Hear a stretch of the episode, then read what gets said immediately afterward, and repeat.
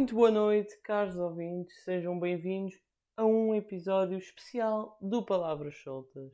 É verdade, hoje é segunda-feira e normalmente as entrevistas costumam sair às quintas, mas não, não me enganei, é mesmo hoje que eu queria estar aqui à conversa convosco porque vou lançar uma entrevista muito especial neste episódio que também é um episódio especial.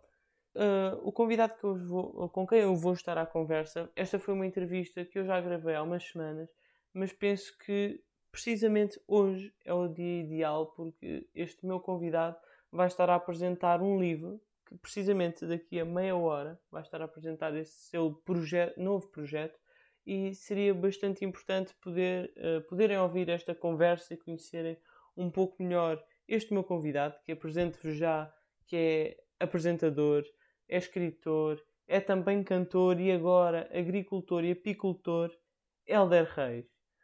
Vão ficar, portanto, a conhecer um pouco sobre o seu percurso, a sua história e seria muito interessante daqui a meia hora darem uma vista de olhos no direto dele, onde vai apresentar o seu novo, novo livro, que também uh, vai falar aqui uh, nesta, nesta nossa conversa, Nação Valente.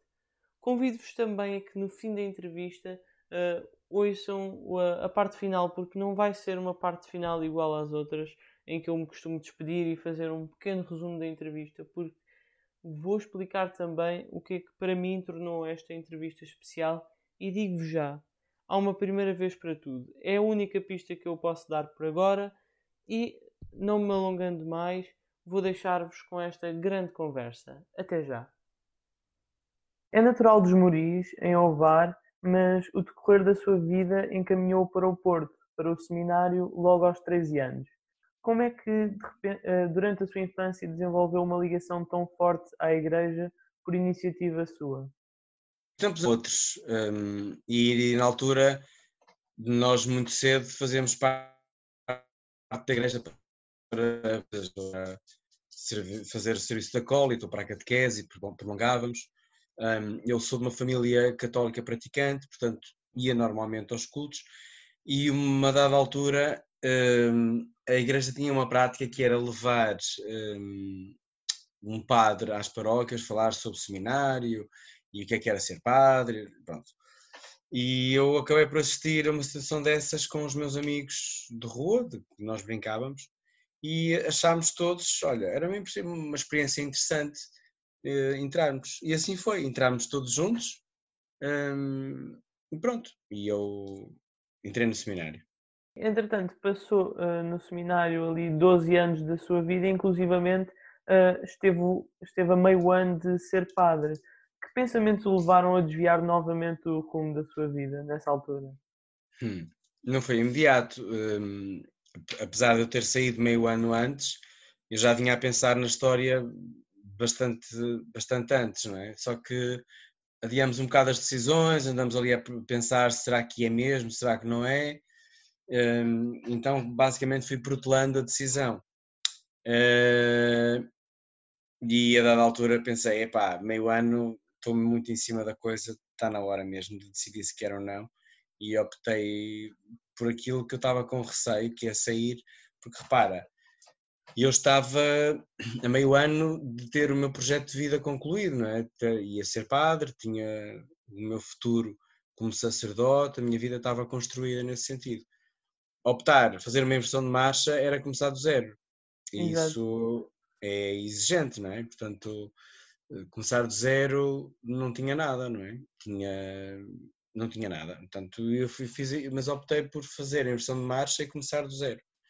E ainda bem, Considera então que a tão conhecida varanda das decisões de, da sede do Porto foram bastante, foi bastante importante para refletir sobre aquilo que realmente queria para, para o seu futuro? Como é que sabes essa varanda? um, sim, a, a, varanda é que se vê bem de quem, quem está cá embaixo, no rio, vê-se bem a varanda. Um, foi, foi fundamental. Mas pronto, a varanda foi o sítio, mas mais, o mais importante mesmo foi a minha determinação. Foi um processo extremamente solitário. Hoje em dia, hum, a minha vida pauta-se muito por uh, partilhar opiniões com, com a minha família ou com os meus amigos, um, sei lá, achas que devo fazer, que não devo. Ali, por acaso, a saída do seminário foi um processo extremamente solitário, um, naquela varanda. E foi como tinha de ser. O que importa é que foi uma decisão consciente e livre. E sentiu assim algum vazio na altura por estar uh, sozinho, como estava a dizer agora há pouco? Não, não senti vazio nenhum. Um, que sabes quando já deve ter acontecido, apesar de, ok, ainda és muito novo para grandes decisões ou não, mas mesmo nas pequenas, eu acho que hum, quando tu sentes que a tua escolha é a escolha, hum, tens uma grande liberdade relativamente a isso. E, uh, e eu senti que a minha decisão de sair do seminário me deu tanta liberdade que eu estar sozinho, os meus pais não reagiram nada bem à minha saída, reagiram muito mal até, mas nada disso me importava, porque hum, eu estava consciente uh, do caminho que eu queria traçar, novo, estava consciente do que não queria para a minha vida, que é uma coisa ótima, e essa liberdade, pá, sabes, não tinha amarras, não, pá, estou sozinho, mas estou tão bem. Esse caminho que já estava definido na sua cabeça já estava uh, a planear uma entrada no mundo da comunicação ou essa comunicação surgiu no entretanto? Foi, foi no entretanto, num... aquilo que eu disse que saí mesmo a zeros, saí mesmo a zeros, não, não tinha grandes planos de vida. Eu tinha, era, eu sempre cantei e no seminário fazia formação musical, ia participando nos festivais que o seminário deixava. E, e, quando saí pensei, olha, às tantas vou tentar o mundo da música e tive a minha banda e, e via aí uma possibilidade de qualquer coisa, mas consciente que a banda não me vai dar futuro amanhã, não é? Poderá claro. dar daqui a uns anos. Eh, era a única coisa que eu tinha de sonho ancorado, o resto não tinha planeado nada, portanto precisava era trabalhar porque não tinha dinheiro e acabar o meu curso de Teologia e o que aconteceu foi que arranjei meu primeiro trabalho numa associação de promoção de atividades para crianças e depois passei para Serralves, para a Fundação de Serralves. E trabalhei lá durante dois anos como vigilante e depois como recepcionista. Pronto, e aí deu para eu ganhar dinheiro e pagar o meu curso que faltava, faltava-me meio ano e até a licenciatura. Pronto, e esses eram os meus objetivos a curto prazo. E depois sabia que também não queria ser professor, podia ser com o meu curso, não quis. Um, mas eram assim os meus objetivos. Depois, pronto, a televisão surgiu mais tarde. Então o ensino não era, não era algo que pretendia para o seu futuro? Não, ainda hoje não é. Eu podia ser professor se quisesse, mas hum, não quero, não gosto do sistema de ensino, acredito em grande parte dele, não tenho grande disponibilidade vocacional para estar com muitos jovens, acho que não tenho mesmo vocação. E então não ia ser um bom professor, que para mim é um, é um trabalho de vocação, hum, então não, eu só faço o que gosto mesmo. Atualmente, e fruto do seu trabalho e também do empenho, consegue explorar várias vertentes da comunicação, tanto a comunicação escrita, através do seu blog e dos livros, como a comunicação falada na televisão e até cantada, através da sua banda. Como procura gerir tudo isto? Hum, não sei, eu acho que quando tu uh, te sentes completo, um, tu tens tempo, portanto, isso, isso, é, isso foi uma coisa que sempre inquietou as pessoas à minha volta que me conheciam menos bem, foi como é que eu, como é que arranjas tempo? Como é que tu tens tempo? Mas repara, é fácil porque, e eu agora sou agricultor, portanto tenho, tenho mais um projeto. A banda está em banho-maria para, praticamente para se despedir.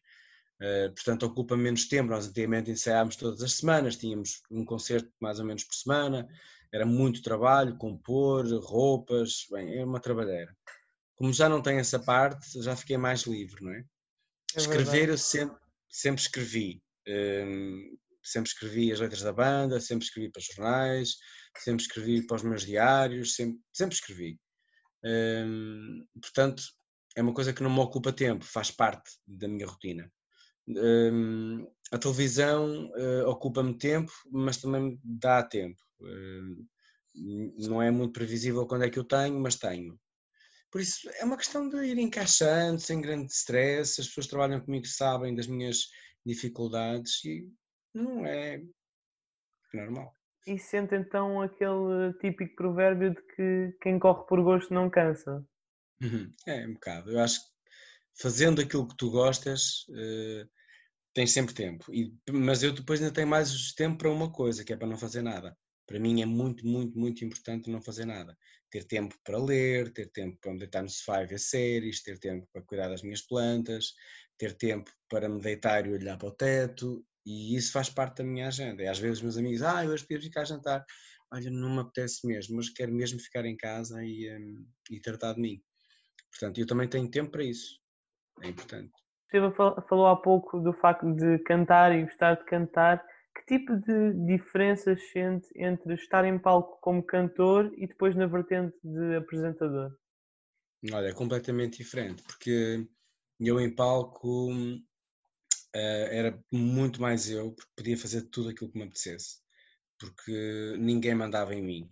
Hum, portanto, eu fazia o que queria, eu sempre fui um bocado irreverente em palco e para mal da minha uhum. banda que às vezes via-se aflita, mas uh, ali era eu a 200%, sem barreiras, sem uh, preconceitos políticos, preconceitos sexuais, preconceitos uh, sociais, pá, a minha música, a minha letra, estou-me a borrifar, nós somos assim, sempre fizemos o nosso repertório, nunca, canta, nunca fomos por modas, pronto, fazendo televisão é um outro palco e na RTP um, é um outro palco ainda, não é? Quer dizer, eu não sou menos eu a fazer televisão, não, não encarno nenhuma personagem, não, claro. faço nada disso, um, mas sei que há coisas que não posso fazer porque não se enquadra, nem no programa, nem na empresa para a qual trabalho, não é? Um, sendo fiel a mim, tenho ali alguns filtros. No palco, uh, como cantor, como performance, opa, estou-me a borrifar para tudo o resto, porque eu é que mando. E há sempre outro tipo de regras em televisão também. Claro, sim, é, é normal que assim seja. Falando agora uh, de um dos seus projetos em televisão, o Notícias do Meu País, ainda há uns tempos uh, tive a oportunidade de falar com um colega seu da RTP, o Tiago Góes Ferreira, que partilhou esta experiência consigo e um, ehm, partilhou que uh, do com este programa mexeu com as suas emoções e o ajudou a crescer profissionalmente. Partilha também da mesma opinião? Claro, claro que sim. Primeiro tive a sorte de trabalhar com o Tiago, que é para mim é das pessoas que eu mais valorizo na televisão portuguesa. Acho que o Tiago é, o Tiago é impressionante, como pessoa e como profissional é incrível. Um, e depois o programa, sim, o programa foi muito extenuante. Foi provavelmente o programa mais exigente que eu fiz e farei. Um, é inexplicável. São seis meses a gravar fora da tua casa, uh, seis meses a lidar constantemente com emoções no pico. Um, são seis meses de esforço de recriação e de desenrascar situações em Portugal e fora de Portugal, eh, mais as viagens, mais não estás no teu país, foi muito, muito, muito, muito, muito, muito, muito exigente. Isso marca-te para o resto da tua vida. Eu nunca mais esqueço. Se foi o programa que me deu uh, mais uh, relaxe e descontração a fazer, não foi. Foi o programa que mais exigiu de mim. Tudo. Foi mesmo aquilo ficou gravado na pele para sempre. E só quem. Eu, eu nem estou a ver nenhum programa do género. Ah, por exemplo, uh, o programa da Catarina, Os Príncipes do Nada, uh, toca numa faixa que não era a minha, não é? Uh, muito mais delicada, muito mais. Meu Deus. mas a Catarina deve sentir o que eu senti.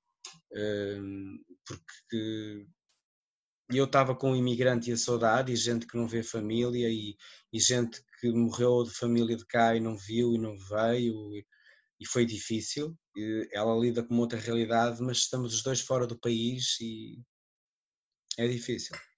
E uh, tocou precisamente num ponto muito importante, que é a questão da saudade. E na altura, uh, o próprio Tiago Ferreira tinha falado do facto de ter havido ali a necessidade, em quatro dias de gravação, de no primeiro dia conhecer a pessoa para depois realmente conseguir uh, estar numa conversa com ela. Também teve essa necessidade. Sim, essa é exatamente igual. Isso era um esquema de trabalho. O primeiro dia era para conhecer o convidado, para o convidado estar mais à vontade connosco, uh, para depois conseguir abrir um bocadinho o coração. Portanto, isso fazia mesmo parte do plano de gravação. Primeiro é para um primeiro contacto e depois então começamos a gravar. Um, é normal, não é? Nós precisamos claro. de algum. As pessoas conhecem-nos, não é? Uh, mas não é de repente que vais falar das saudades que tens da tua mãe ou do teu pai, ou, portanto tens que ter ali uma certa vontade e esse primeiro dia era para isso. Acho então que foi essa vontade que tornou o programa muito mais rico. Sim, sem dúvida, sem dúvida.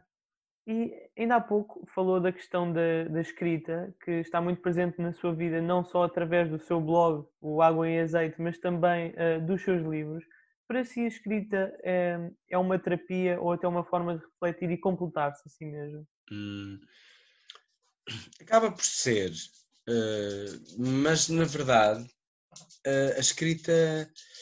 Eu sempre levei a escrita um bocado como um ofício, então trabalho bastante a minha linguagem escrita, trabalho a minha frase, um, trabalho o meu poema, mas inevitavelmente é uma cena que sim, que fala de mim, as minhas canções têm sempre uma nota biográfica, os meus poemas têm muito, eu, eu não, não encarno outra personagem para escrever o que quer que seja, portanto aquilo acaba por ser um bocado um, meu, Sim. Agora, eh, eu vou lançar agora um livro, depois depende das coisas, não é? Eu vou lançar agora um livro para a semana que é de histórias e histórias, histórias de Portugal e, e, e eu acabei por, por me perceber que todas elas tocavam um bocado também na minha vida, porque ou tinha ido lá com os meus pais, ou tinha ido lá com alguém da família, ou fui lá sozinho, ou fiz lá reportagem, ou é uma coisa que gosto muito, ou então tenho em casa.